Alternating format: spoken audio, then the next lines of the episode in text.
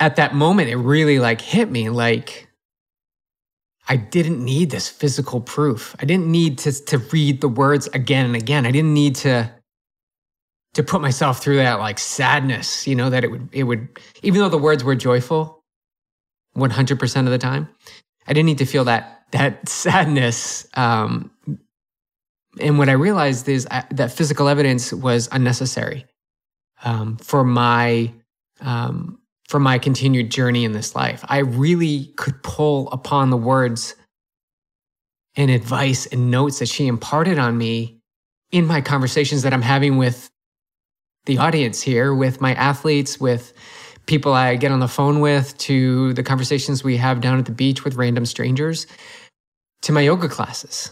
And all the this rebirth of myself over the past few years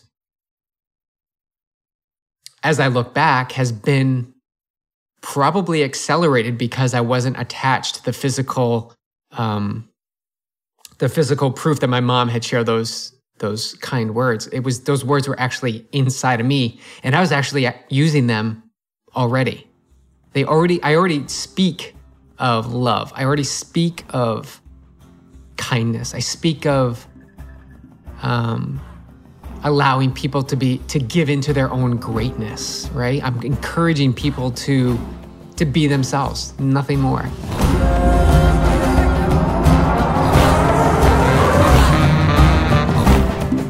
Welcome back to the Yogi Triathlete Podcast. I'm Jess. I'm here with Coach Beej and Clark, and we're fireside today if you're watching this video style. Uh, we're coming to you with our December installment of Ask Yogi Triathlete, the entity, the force, the one that is guiding our way every day. And it just keeps making us do things that scare us and do things that shines a light on like our limits and our unworthiness and all that stuff. So if you are just over hearing us talk about facing your limits and facing fear, then this is not the podcast for you because this is what we're facing every day. But uh, if you are listening, this is for you. Keep going. Take what resonates, leave the rest. Don't wrestle with what doesn't make sense because you're missing the opportunity to work with what does. So, are we diving in? Well, we had some pretty profound feedback from our episode last month where we contemplated death. And I would, I shared the majority of the perspective. And when asked, you know, what, what do you want to add? You were like, no, I think that's great. Like, that's perfect. You summed it up. Well, 48 hours after recording that podcast, which some people may know or may not know, why don't you fill people in on what happened 48 hours after we recorded our contemplations on death. And perhaps you have a little more to share in this episode. Yeah, it's funny you say that. I, I think I do have a little bit more to share. wow. So, yeah, we recorded the podcast 48 hours before my mom passed away unexpectedly. Uh, we recorded on a Wednesday and we learned of my mom's passing on Friday and totally unexpected. Um, you can hear in the podcast before that my perspective on death was uh, piggybacking what you had what you had shared, and uh, I guess I haven't had that much death, you know, in my life. Um, I, I, think I've shared a few um, friends growing up, like in high school, in middle school, that had passed away, um, and my dog. Wow, I think that was my first dog. That was almost your death. That was almost my death. That's that's true. Yeah, it really brought me to my knees. And it really was a death in a way. Hmm. Like it was a the, death of the old me. Yeah, the death of sure. of uh, your attachment. Yeah. Or at least a layer of it. Yeah, because I don't think we ever fully detach until we're actually detached. Yeah, it's good to practice it though, because like I said in the last episode, we have to detach from the body at some yeah. point. Yeah, it's it's a it's a practice. It's a practice. So yeah, my mom, you know, unexpectedly passed away, and it really, wow, those days, um, you know, you feel the waves of emotion. And it was so timely because the storm had moved into San Diego, which it hasn't rained here all summer. Probably hasn't rained since the spring, but it brought in this big, uh, intense storm that just it brought up the waves. We had clouds, we had rain, we had rainbows. I remember waking up on Saturday morning and seeing, or was that Sunday morning? Sunday morning, there were rainbows outside our window. So there was definitely some unease in the world. And actually, I was reading an old text from Meditator Bob that you had asked him a question about the the uh, fluidity of nature, and and do we feel do we feel the uneasiness as well as nature? And, and he said, of course, we're one with nature, like we're attached. So of course, when the world events and nature and the earth is in, imba- in unbalance or is not balanced, we too can feel that um, vibration and energy. So it's no wonder that weekend was was pretty intense. I went through some some of the normal emotions of of crying, of sadness, of despair, of feeling, you know, guilty a little bit because I was out here and my whole family is is back east and able to um, be there to to be with my mom in her last moments in the hospital, and I had to make a decision of going back or or being okay with how I left seeing her. And for me, and I know we're jumping right in, but for me, I that that feeling I, I have, I recall last summer when I went home to spend a week with my parents, and I actually stayed at my parents' house um, and soaked up the conversation, sat at the table, kitchen table. We had, you know, salad for dinner, you know, things that my mom knew would make me happy. She was always trying, to, I just don't think she had any idea what vegan was. And she was always trying to um, support us in the way that we ate, but it always ended up being salad. Always salad. so if you're curious about a vegan diet, it, it's a lot more than just salad. It was a safe bet.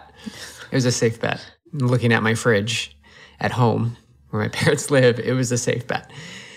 So yeah, I, I recall those moments and I was okay. You know, I, I was okay. I think I, I might have shared with you once, you know, what do you think um, if I should go back and, and I expressed my feelings of where I was at in the decision process that I felt comfortable with the experience and um, feelings I had with my mom last summer as being the last moments that I would share with her forever physically. Right. I want to talk about the phys- physicality of all this. Yes, physically in the same room with her, face to face. I see her body, she sees my body. Um, but uh, but flying back um, in a rush to see her, uh, you know, in the hospital, um, unresponsive, and definitely not the last vision I did have of her. I didn't feel, I didn't feel comfortable with that. Um, I felt more at peace with with leaving my visual um, memory of her as that point um, that we experienced last summer.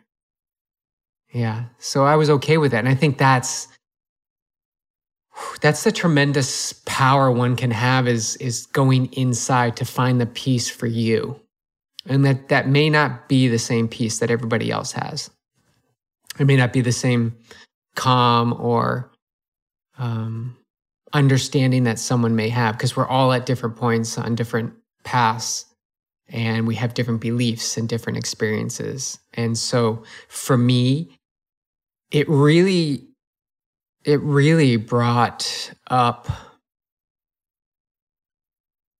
the work that I've been doing over these past few years of reflection and understanding that we're not the body and understanding that um, our thoughts are everything.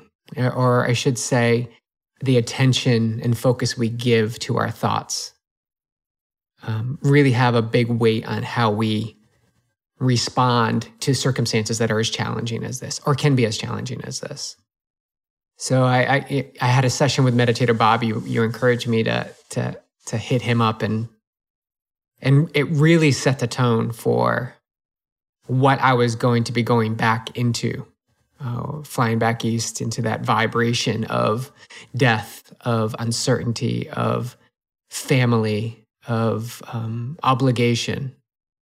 And um, it really set the tone. Uh, back to the thoughts, you know, Bob and I really had a, a good conversation about the intentions that I wanted to set and to to be there to listen my role at that point in time was to be there to listen, um, to accept, to uh, love unconditionally as my mom did. And um, I'll share with people what I shared at the church if that's something that we want, a road we want to go down. Um, Is it? I don't know. Is it? I'm asking you. You're sure. on a roll here. Sure yeah, I feel uh, my role at the um, at the mass on Saturday uh, was to stand up and and share a few words about my mom because I I had this feeling that I could make a connection between who uh, the physically feeling those um, that energy of my mom, like physically feeling it, versus like spiritually feeling that energy forever, right? And in the moments that we had learned of her passing, I I looked around the place, our our small place here, our small home, to see if I could find any cards or notes uh, that my mom had left me. Because and it wasn't because there was a scarcity of cards or notes. You probably amassed thousands of cards and notes over your lifetime with her. Yeah, my mom had a extreme um, level of of uh, conveying the, the thoughts from her heart out through her mouth and onto paper.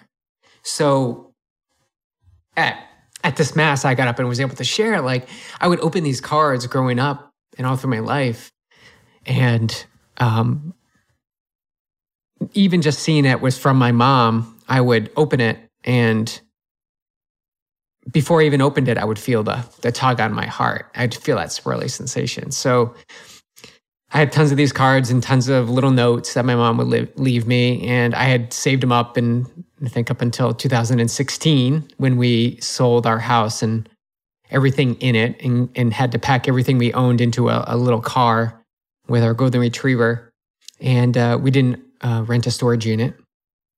So there was that not wasn't on, even uh, not on my watch. A thought in our minds. Storage units or a whole other yeah. podcast. Please don't get we, me started. We will go back to that topic at some point. It is the craziest thing in the whole world. It's the greatest mystery in the universe for me. Mm. Uh, I I would agree with that. so we didn't have a storage unit, so we had to get rid of everything, and so a lot of that was photos. A lot of that was these very notes and cards that my mom had sent me. Um, and we embarked on this journey together of of freedom. Let's just call it freedom. And my mom was the biggest supporter of us. You know, she really um, encouraged us to live this free life. And when I was looking around the house uh, that weekend, like trying to find something of my mom, I couldn't find anything. What?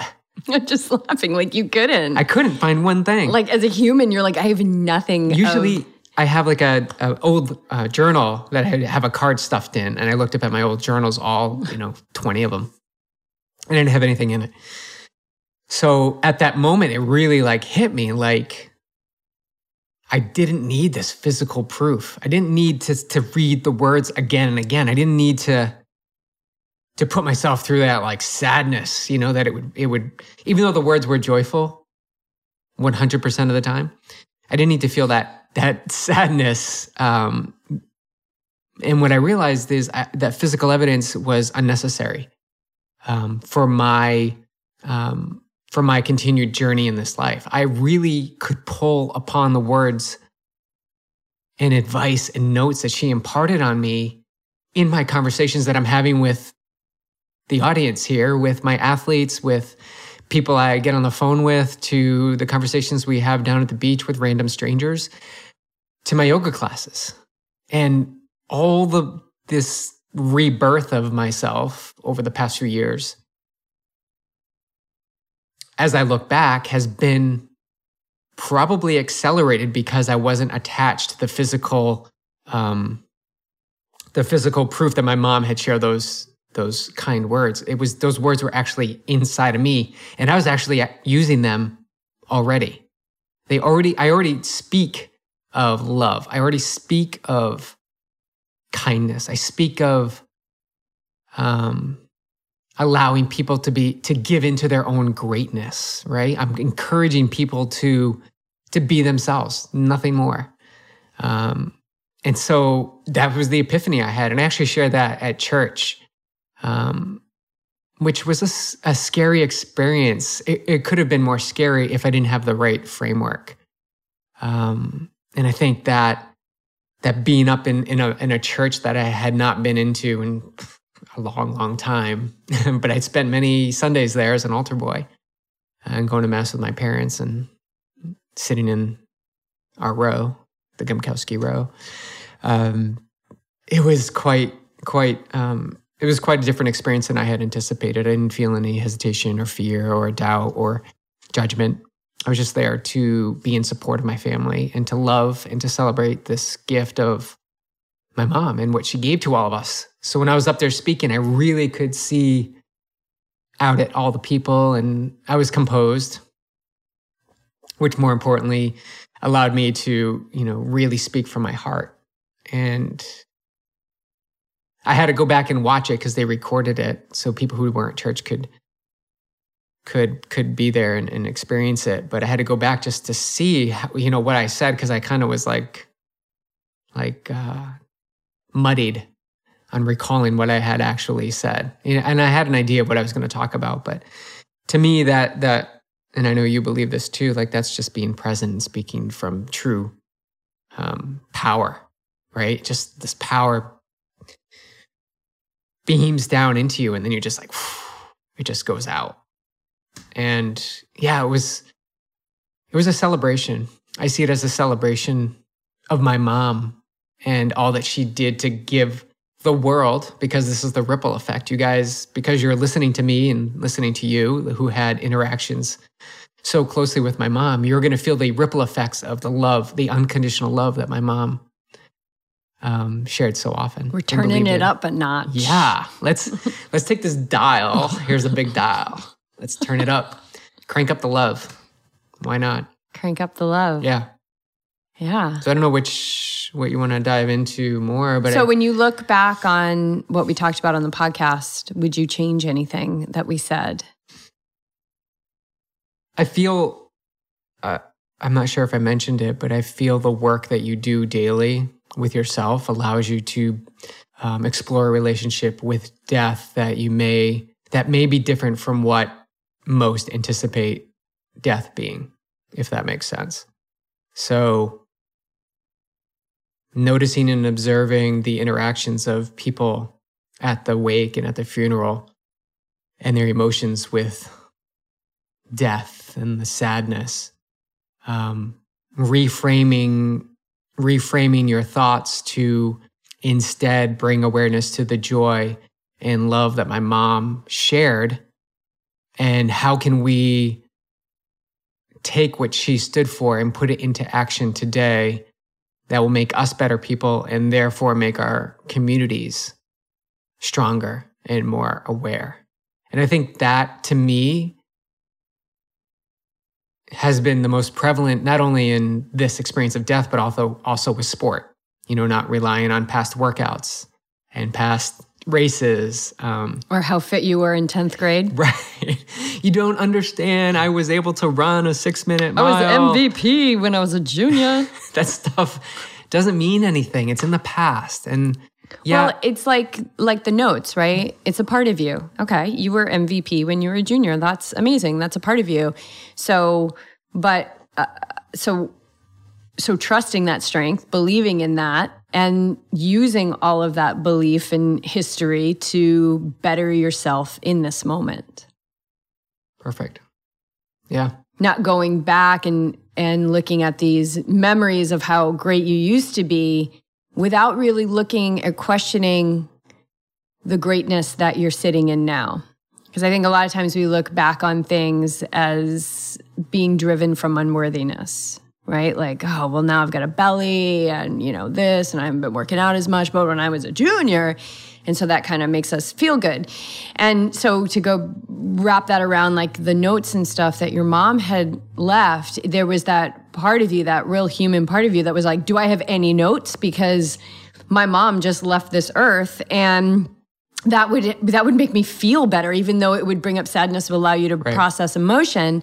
But then you realize that it was already a part of you and you didn't need the notes. Yeah.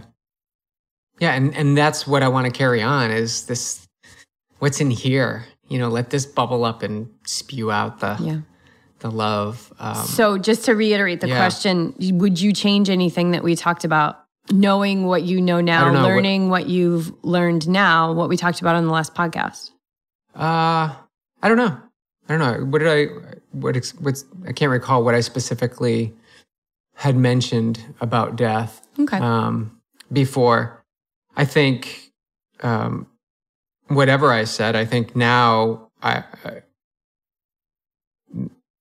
this relationship with with his, with the moments that you have is more important than anything in the world right now. And why is it that we need death to be a reminder that we need to capture this moment and then this moment and then the next moment and the next moment? when we're relying on the past to be that captured memory, if that makes any sense. So if we're constantly, you know, looking back, looking back, oh, that was a great time, that was a great time, and we're not focused on trying to create a moment uh, right here to to live in this moment, to to celebrate it and to get the most out of it, then we're we're constantly um, splitting ourselves between where we were and where we want to go and not exactly where we are. And so that so if I didn't talk about it in the in the last one, it's about being uh it's I I I guess you could liken it to an athlete who um, gets injured and it's their sucks enough moment. So when it sucks enough, they'll begin to change. They'll skip their runs to do strength and mobility work because that will get them stronger in order to run again. So why do we wait for that? Why aren't we practicing that every day? A little bit. I, these are the questions I ask. So when we lose loved ones, why are we why are we so compelled to take action and to exactly what I'm doing, like to have more unconditional love? Why are we waiting for that to happen through death? Why can't we why can't we just turn the volume up every day? Why can't I walk down to the boardwalk here and everybody I see say I love you, you know, or show love or or watch my thoughts as I judge them for walking and not running or whatever it is. Um, it's just it's I guess that's life, right? We only change when when things get bad enough. And why is change important? Well, change change is is a state of always questioning what you're whether what you're doing is aligned with with who you are. And if you're feeling if you're listening to this and you're feeling like, oh, I need to do something more. Well, do that. Do that. Um, in those days that you know, that weekend, I remember you saying, like, oh my God, I've been meaning to text this person. Why don't I just text them? And you picked up your phone and then you, I think you, did, you went on to something else and you're like, no, I'm not going to do that. I'm not going to go walking with you and Clark. I'm going to send this person back a text because I, I have been compelled for a while. And I'm just, you know, picking that experience out. I mean, I have done it in the past three weeks more than I've ever done it. Just reached out to someone and said, you're amazing. Yeah. yeah. so there's a there's a great gift in in death and it allows us to look at our lives. Some people will need to what they see they'll need to change. You know, they'll they'll some people are like, "You know what? I need to change the circumstances of my life." And some may say, "No, I don't need to change the circumstances, but I'm going to look closer on how I'm living." the circumstances. So, you, you know, you might have an, a waterfront mansion and everything on the outside looks great, but death gives you this beautiful gift to reflect and to notice how you are living through your life situations and your life circumstances. And you know, when when I reflected on your mom leaving this earth, I was so at peace with it because for me, nothing was left undone. That said, I think it's important for people to know I never called my mother on her birthday. I never sent her a present. I never sent her a card. We didn't talk a lot. We just didn't. Your mom loved me and I loved her, and it was unquestionable, and that's that. This summer, you were out getting the mail, and I saw her call on your phone, and I picked it up. So anytime I did talk to her, it was so lovely.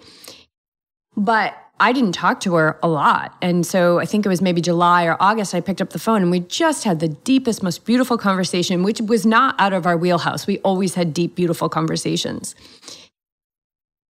But when she left and she left me with that gift of looking at my life circumstance, look at how I'm living my life circumstance, I just sat so assuredly in this knowing that I wouldn't change a thing. What a beautiful gift. I wouldn't change a thing. I wouldn't even change all of the debt that we amassed because of, you know, following our hearts because that was such an important piece and it still is an important piece how we relate to it as we pay it down and all of that. I wouldn't change any of it because all of these roadblocks and these scary moments allowed me to be really in charge of how I was living those circumstances and those situations. So thank you, Terry. Like, what a beautiful reference point for me to be able to look and say, I wouldn't change a thing of anything I said on the podcast. I wouldn't change how I'm living my life. I'm doing the best I can with the tools I have. I'm noticing when I'm really hard on myself, um, which is something that is some is that's inherent in in my humanness. I'm you know, and I think any overachiever or high achiever is like that. I watch that so I just know that how I'm living my life is exactly how I want to live my life. Where I'm living my life is exactly where I'm living my life. Who I'm living my life with is exactly who I want to be living my life with. So, what a beautiful gift that I was given. And just like I say to myself all the time, if I'm being hard on myself, like, you're doing great, just keep going. And so that's what I got was like, just keep going. And this wonderful, knowing that nothing was left undone, that I lived in relationship with her where there was no regrets. And so I need to look at all my relationships, or I have kind of went through my family and all of that. And I feel very peaceful about the way that um, I've been living things. And, and I think um, it, we'd be remiss if we didn't mention uh, reconnecting with your sister, who, you know, we haven't spoken to your sister for six years. And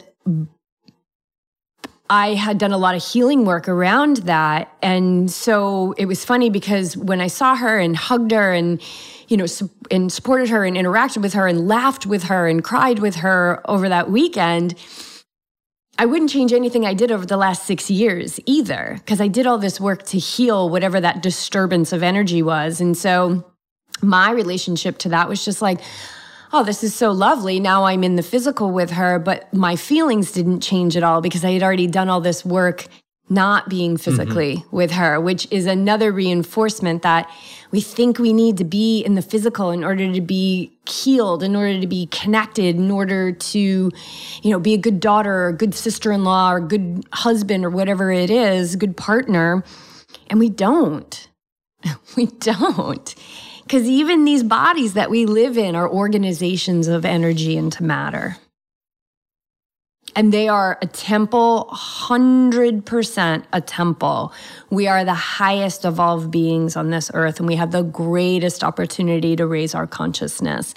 And I think talking about death and not that we're going to do this every episode you guys you're going to get you're going to get some time off until somebody else decides to make their transition um but like we we it's it's almost like the meat packing industry right it's like we are we are so protected from seeing behind the scenes. We are so protected from death. In in the rituals that we do after somebody passes we live like we're not to die. We talk to people like we're not to die. We live our lives in a way where we just think we've got all this time and as um, Bob said to me, so you were already gone, and I had a session with Bob, and we were talking about a few things, and we were talking about time. And he was like, he must have said it like five times. He was getting like really passionate about it. He was like, time is death. Time is death, Jess. Time is death. Present moment is timeless. When we're meditating and we are going in, we are get we are creating deepening and creating the relationship with the part of us that never dies, the part of us that is timeless. And that is a relationship that needs to be cultivated not needs, well, it does. It needs to be cultivated in all senses of that word. But yeah, time is death. Every single moment that is ticking right now is getting us all closer to that date. So, which is time stamped on the bottom of our feet that we never get to see. Right? I was going to say that, but I left out. okay. I was like, no, I'm not going to say that. Uh, I just, I think it's a, I don't know. I, just, I that concept never well, really resonated with me. Explain that concept. That it's a little, it's a little edgy. It may may rock people a little bit. That but, we're all born. But I mean, I've heard Julie Piatt talk about the yeah. death, the death date. We death all have date. a death it's date. It's on the bottom of our feet, and we we can't see it and it's it's already determined. It's stamped no matter, right on no there. No matter what we do, it's in permanent ink, um, Sharpie. um, All the details are underneath it, and we can't see it. And so, I guess the the belief behind it is like, so just keep living your day to your to its fullest, doing what you love and and what brings you joy, because you don't know the day. So you better make sure that you're making the most of the moment, which is tied into what you were just talking about. And that pres the power to bring yourself into presence consistently is a is a superpower. That should be a super presence captain presence. You know like that's the superpower. It really is to to hone in that attention from everything that's happening the stimulus outside and just be able to beam it right back to this moment to this conversation that you and I are having and to be here in in this essence of of living life, like that's miraculous. It's amazing. Yeah. Yeah, there's so many beautiful things that came out of this experience with your mom making her transition and you know one of which was becoming um, physically close and with my sister-in-law again and um, her kids my niece and nephew who gosh were just so amazing so amazing. And her daughter, my niece, Riley, it's like, I just feel like she's an extension of my soul. I spent time with her. I've been texting her and FaceTiming with her. She's like my because she's her, like my good friend and and these kids that didn't understand the history or the disturbance that we humans have with each other were just like they were just like these clean slates. It was so beautiful, and so and it's been wonderful to reconnect and. And I feel really grateful for that. So thank you, Terry. Um, I feel really grateful for everything that I was able to reflect on, um, and and also like that opportunity gave uh, that opportunity gave us days of using our tools, and man, those tools work. Yeah, so pro- so profound the work that we have done every day. And even I would say even like I can think back to the times in the car traveling across the country when you and I were in the middle of nowhere. I don't think we were listening to a radio and we were like, where are we going to stay? We couldn't find a place to stay. In those moments, I feel like we were being put to the test to to build this muscle of how can you stand firm and calm in the most intense, challenging moments in life and to allow them to not to not block them out, but to allow them in, sit with it, and then let them move on and then repeat and then repeat. And you constantly repeat this process to a point where it's not that you numb out, it's just that you understand that it's only temporary, that it will come again, and it's our it's our right to gain back this um, power to control our actions because we do have a choice. So we're taking back that power of choice and owning it, saying, like, yeah, I do have the power to choose, and I may not choose the right path this time. And I'm going to continue to go down that until it's bad enough. Back to that reference. But I will come to a point where I, I understand that I do have this power to choose, and I'm going to choose another way. And the more you do that, this power you take back allows you to see the perspective that you like to share on the Awake Athlete um, podcast is that 10,000 foot view of everything and say, like, well, I've seen that before and I know that's not true. So I can let that pass. I've seen that before. I'm going to sit in it because I have a little bit more learning to do and then let that pass. And you just continually repeat that and exercise that muscle. So that the muscle that you and I let's just say we invested thousands of dollars into this journey across the country to grow ourselves together and individually um, allowed us to navigate this experience not with ease but with much less intensity than it would have um, speak for me then i would have experienced it in a different way even just you know four or five years ago. Well you wouldn't have let her go so easy. So that is one thing that we've um we dove deep in with meditator bob and meditator bob is an enlightened being. So um, for sure he understands death and, and the journey of the soul without question. And the importance of letting her go. The importance of letting her go is so important because when we say oh they've been got they were gone too soon. Oh my god i wish they were back here we're we're tethering them and we're not allowing for that soul to fully expand into into their next existence. Whatever whatever that whatever looks that like. yeah. Mm, yeah. Uh yeah letting her go. And so and the other thing is you know in a, in a in a relationship like ours is you know just being really raw around one another like if a wave came like blah, you know, and letting it come and crying and and feeling the pain and like the the football in your throat and all of that, right? And then when it goes being okay with it going and not being like i need to i need more i need to you know repent and feel really sad it's okay to laugh in fact, um, let's tie this up with one of the funniest things your mom. oh my God. One of the funniest things is that my mother in law did not understand, and we never told her, we never corrected this, but she did not understand what LOL meant. So, um, lots of laughs, right? Isn't that what it means? No, laugh out loud. Yeah. Okay. Laugh out loud laugh so out loud. Yeah. Yeah, laugh out loud. And my mother in law, being just the sweetest, just such a pure soul, like just so loving and accepting of everything, she thought it meant lots of love. So she would send us texts and or we would send her something like, "Oh, you know, our dog has cancer," you know, like something like that, and she'd send back LOL. And we were like, "What is she doing?" And we I was we were like, "Oh my god, she thinks it's lots of love." and not laugh out loud. So that was yeah. like such a funny thing that she used to do because she knew she was involved in the church so she knew everybody who was you know who was leaving the earth and being born and you know tragic accidents and they would always end with lol and we were like this she can't she can't, can't. know what this means. Like she just has no idea what this means. It was awesome.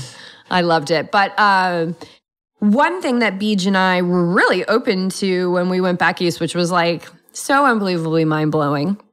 I think one of the most mind blowing conversations was with our sister in law, sister in law, Maura, who was talking with your dad about, and she, he, your dad had her on speakerphone. She's talking about the Awake Athlete podcast, and she's talking about how she listens to it on her walk, and she's talking about the Yogi Triathlete podcast, and at her gym.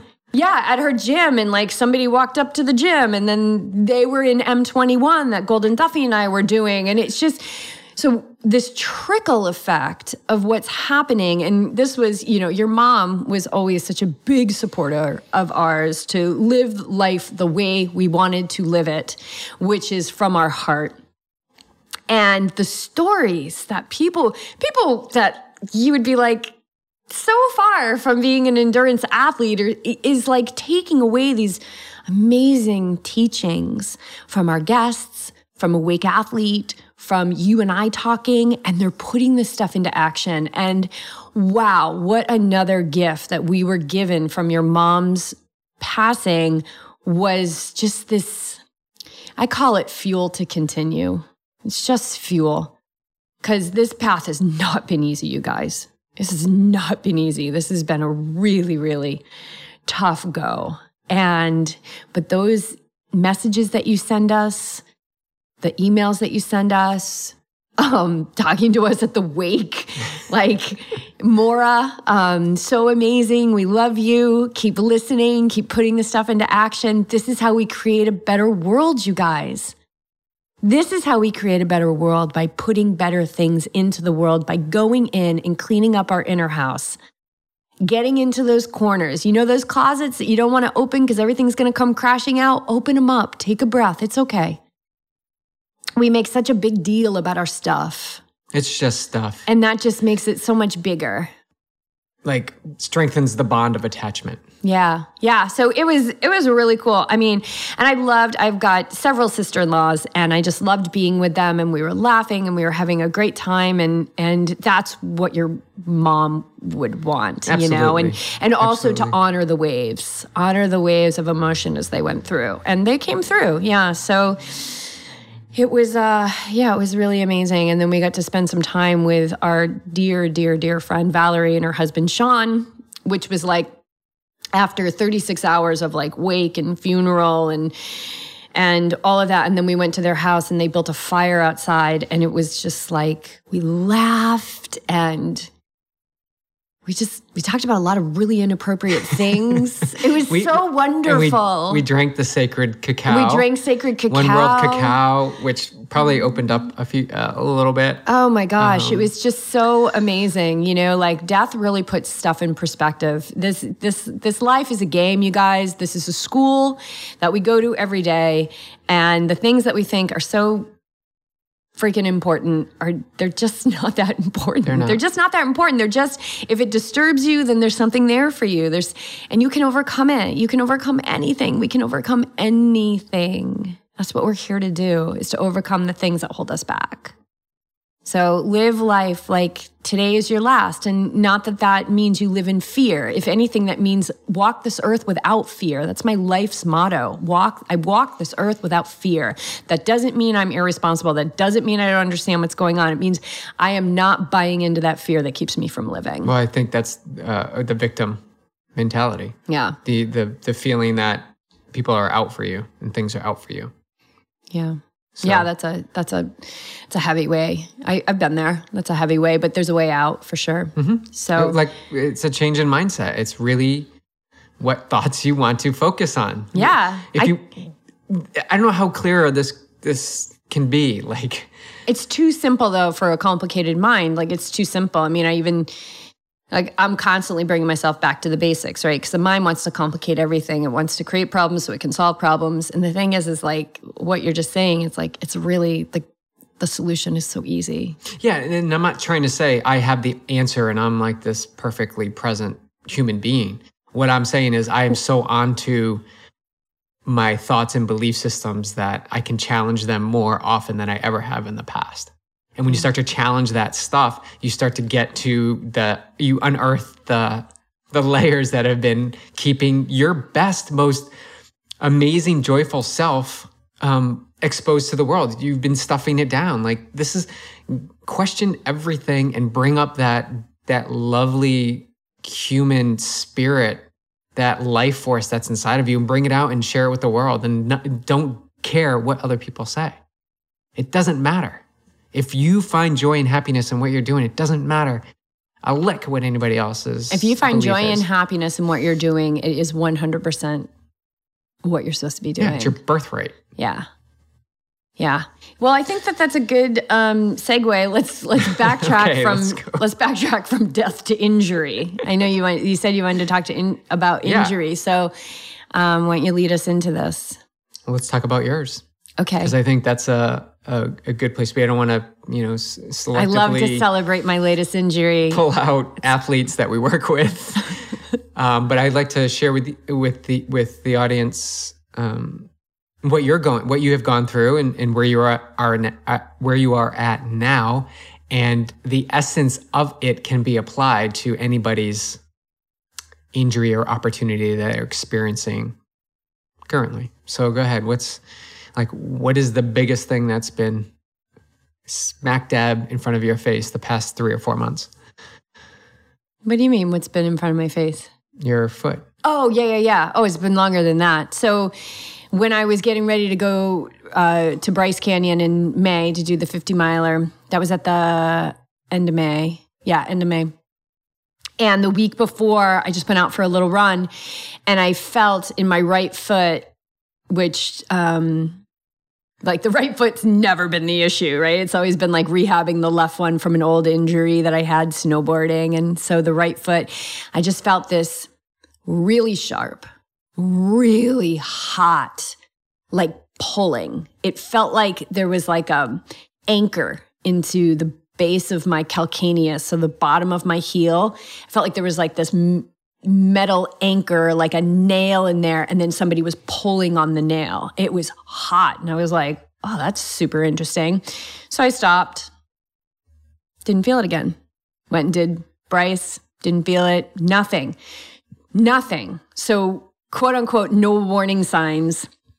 However, anything that, you know, shows up in the body has been building, building, building, building, building, you know, and you know, everything is energy. So this is some energy that's been trapped, that's been festering, and um, you know, injury. I I celebrated it to a degree because, um, well, I celebrate it hundred percent because there's because it's all opportunity. It's opportunity to heal. It's the way I look at it is, oh my gosh, finally, whatever has been trapped in here is now at the surface and it's leaving. That's amazing. I don't have to carry it anymore because I don't, l- I look at injury as energy.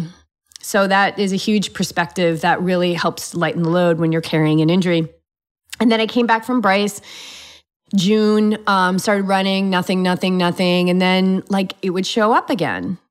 And I was like, huh, that's interesting. And then in July, I sent a Voxer to Dave and I said, Dr. You know, Dave, who was on the last podcast. Dr. Dave. And I said, and patting myself on the back, going, yeah, it's been like six weeks. Like, look at me crushing the injury game. Like, I'm not waiting three years. Like, how many times have I been like, well, it's kind of been bothering me for like two years? I was like, six weeks. Like, I think it was like six or eight weeks at that point since the first time I, I felt it. And I left him a Voxer and I was, you know, told him, I said, it's just hot. Feels like I got shot in the heel at close range. Like, I just, it couldn't even put my heel on the ground. It, it was so acutely inflamed. It was high level of discomfort and pain. And uh and I was running through it and you know i kept going and all of that. And he when he voxed me back he goes geez six to eight weeks. I'm so sorry you've been feeling it that long. And that was like a wake up. Like that was like one of these aha moments where i was like yeah six to eight weeks. Wow he thinks that's a long time I thought it was a very short period of time. It's for sure the shortest period of time that I've ever sought assistance. And then I thought, yeah, like I, I, remember one of the first things that Dave said is like, pain is common, but it's not normal. So he has a very low tolerance, like a mental, like he has this very low tolerance, like you, you don't need to be in pain, you know? And, and so that's one of the things I love about him is, uh, he doesn't believe that you need to be in pain. And as endurance athletes, part of our job is to embrace pain and to be, un- you know, comfortable in the uncomfortable and all of that. And um, it was very clear that I needed to stop running. So I stopped running and um, started walking. That was still, it was still painful. I started barefoot walking on the beach it was like i don't know if this is re- like risk versus reward kind of thing. Like this isn't really helping me. And then i ended up buying a bike and then i got to look at my TrainingPeaks and my little chart and my fitness started to go back up. And i really didn't have any hesitation with buying the bike at all. I knew i was going to buy a bike for probably like the last six to nine months. I knew i was going to buy a bike. I knew it was going to happen. So it was literally like one day I'm like, okay, I'm going to get it. I already knew what I was going to get, but got the bike, got everything with it, and um, just kept focusing on what I could do. So when I met with Dave in July, he gave me some new exercises to do, right? Because I was like, well, I'm doing my strength, you know, I don't really need to see Dave. And I'm like, no, because I've been doing the exercises the whole time, but I've still got this injury. So there's got to be something I'm missing. And uh, so he gave me these new exercises that, oh my gosh, like really brought me to my knees. Uh, a couple of them, but I just kept doing them every day, breathing every day, every day, every day. No change, no change, no change, no change, no change, like no change. It wasn't budging. It was not budging. It was hot. It was inflamed. It hurt to walk. It was so pain. Remember, I was like, it's mm-hmm. like this tiny little pinpoint right here that is just so incredibly painful. And then I started to notice that I wasn't thinking about it as much. And that's a huge sign of healing when you're not thinking about it as much. And uh, something else that I did was I bought sh- shoes that had cushion because this was definitely about protecting the area. So I bought these shoes. The company is Cariuma, C A R I U M A. Super cool, uh, really cool styles. They have vegan styles, which you know is a priority for me. And um, they have a cork and foam, uh, cork and memory foam insole, and those immediately started to feel really good. And kept doing the exercises and all of that. And then uh, went out and you know was like, okay, I think I'm ready to test it. So this is now September. I think I'm ready to test it. Maybe, yeah, September probably. And you were like, okay, run like 50, no more than 15 seconds at a time. So what did I do?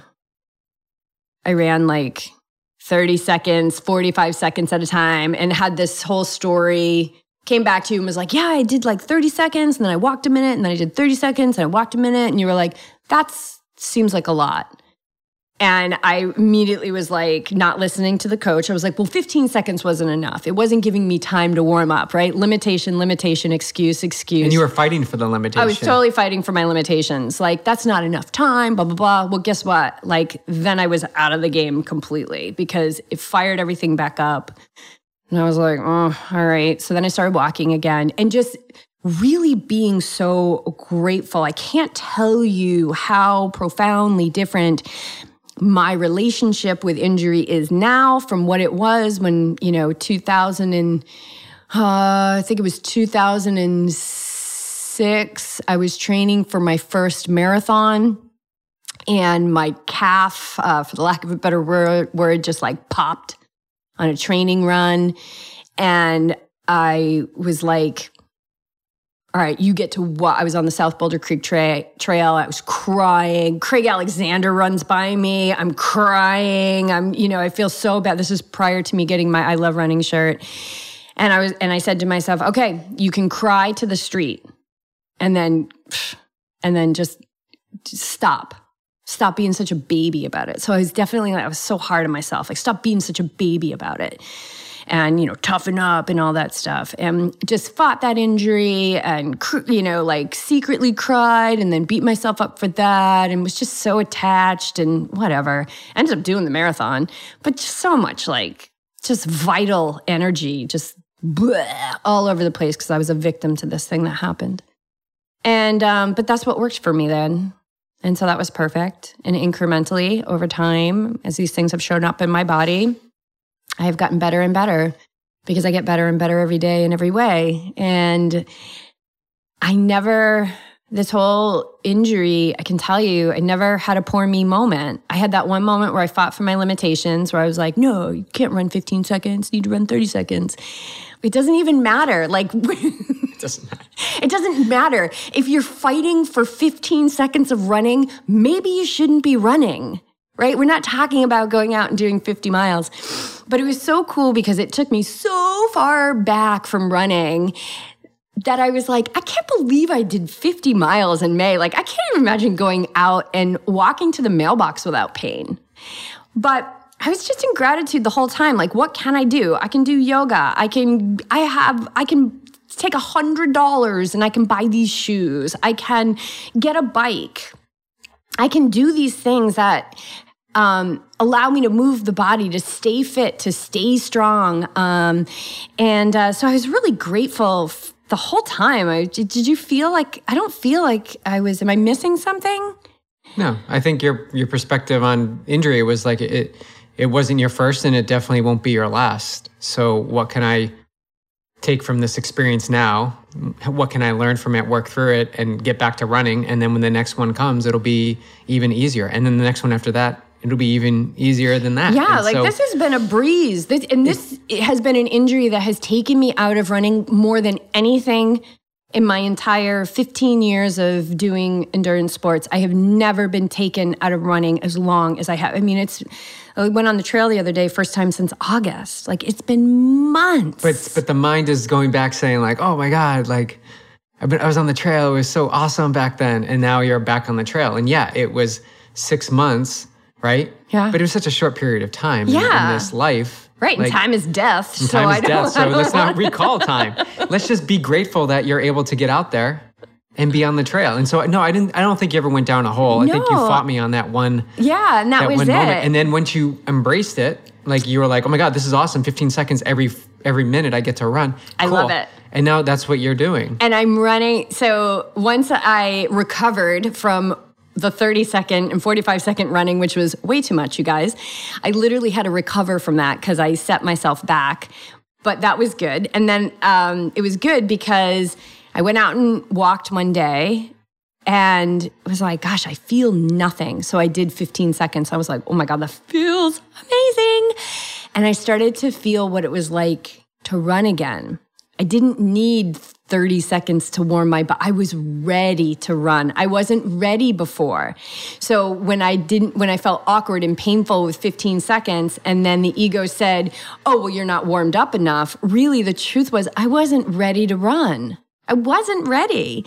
And so, but I learned that. Um, and, uh, and now I'm doing this run walking thing and I absolutely love it. I just went on the trail today for the second time and because the trail adds a whole other um, you know lots of different things in, you know unsteadiness Instability. and I wasn't ready for Yeah. that for you know the last couple months but if y- so you've asked me you know how does it feel how does it feel and it's like it feels like there's absolutely nothing wrong it feels like I have no there's nothing wrong it's I don't think about it anymore um, yeah, it's healed, but that doesn't mean that I go out and go run a 10K. That means I continue to do this.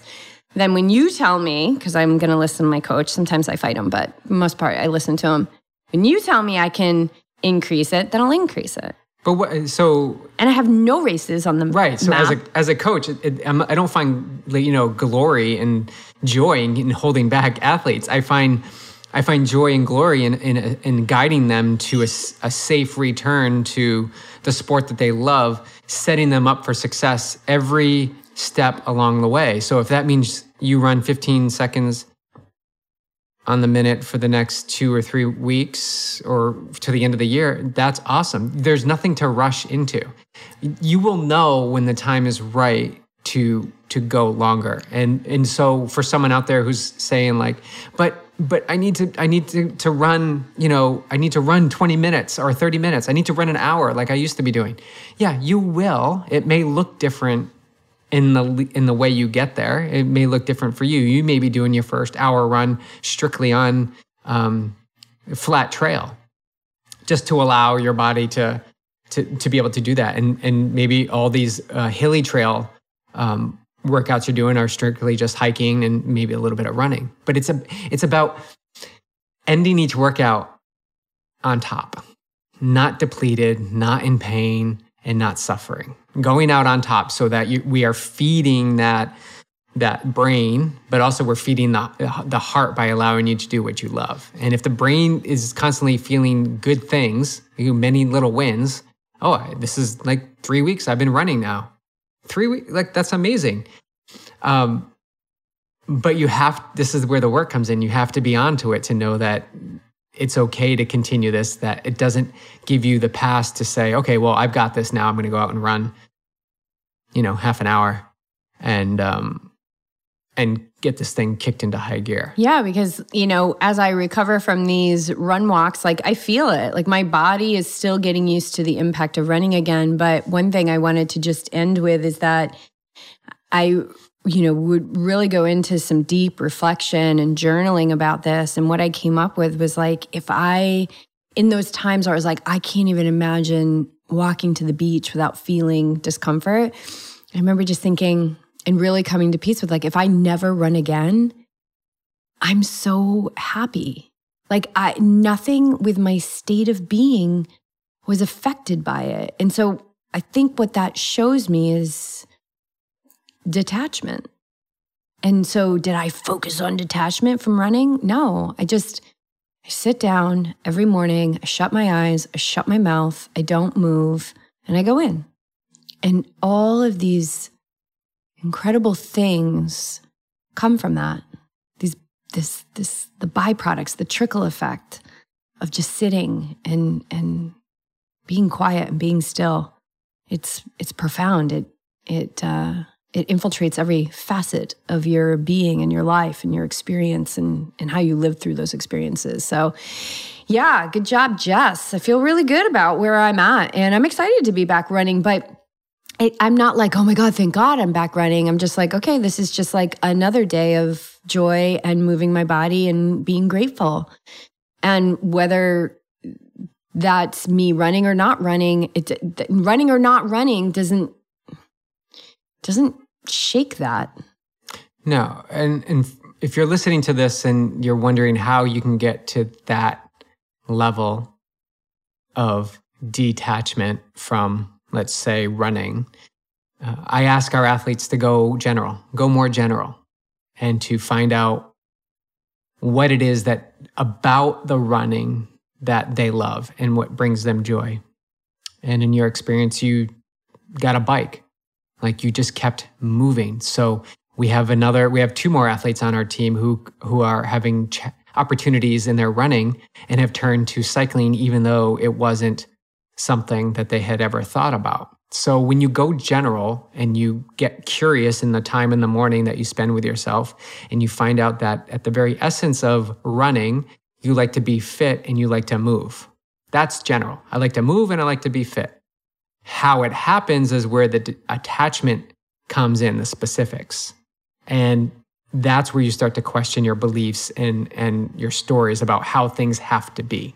If you continually stay general allow the general to take over for a while so that you you can continue momentum moving like you did um, with the biking and swimming and then and then see where that takes you and have trust that even though these things that you're doing aren't in your wheelhouse or haven't been there's no reason they can't become part of your toolbox that you can use later on down the road. Yeah and i think that the gratitude that I have practiced really my whole life because my mom was always instilling that in me my whole life, but none more so in the last like four years. Gratitude, it just, gratitude is gratitude. You're grateful. Whether you're running or you're not running, you're grateful. And so that was really cool I think the biggest opportunity that this injury gave me was to realize that this unshakability that I speak of, this unshakability that I go in and visit every day within me, it really is has a lot of robustness in my life, and uh, so I'm really grateful for that. And um, yeah, a little bit every day over a long period of time, and that's the recipe. And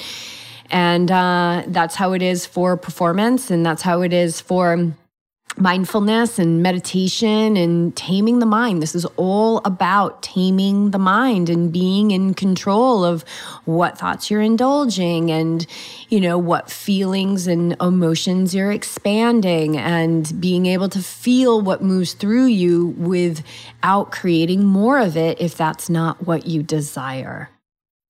There so. you go. All, all right. right. There's another one. We're signing off. Death. Death and injury. Injury. Okay. Hope you guys are feeling good. uh, these are two important things that you know we um, we fear so much. You know, and there's no better way to get injured than to be fearful of being injured. It really is. I mean, because that fear is just going to bring you exactly what you don't want. And that goes for for everything. Uh, what you focus on expands. Focus on what you want, not what you don't want. Thank you.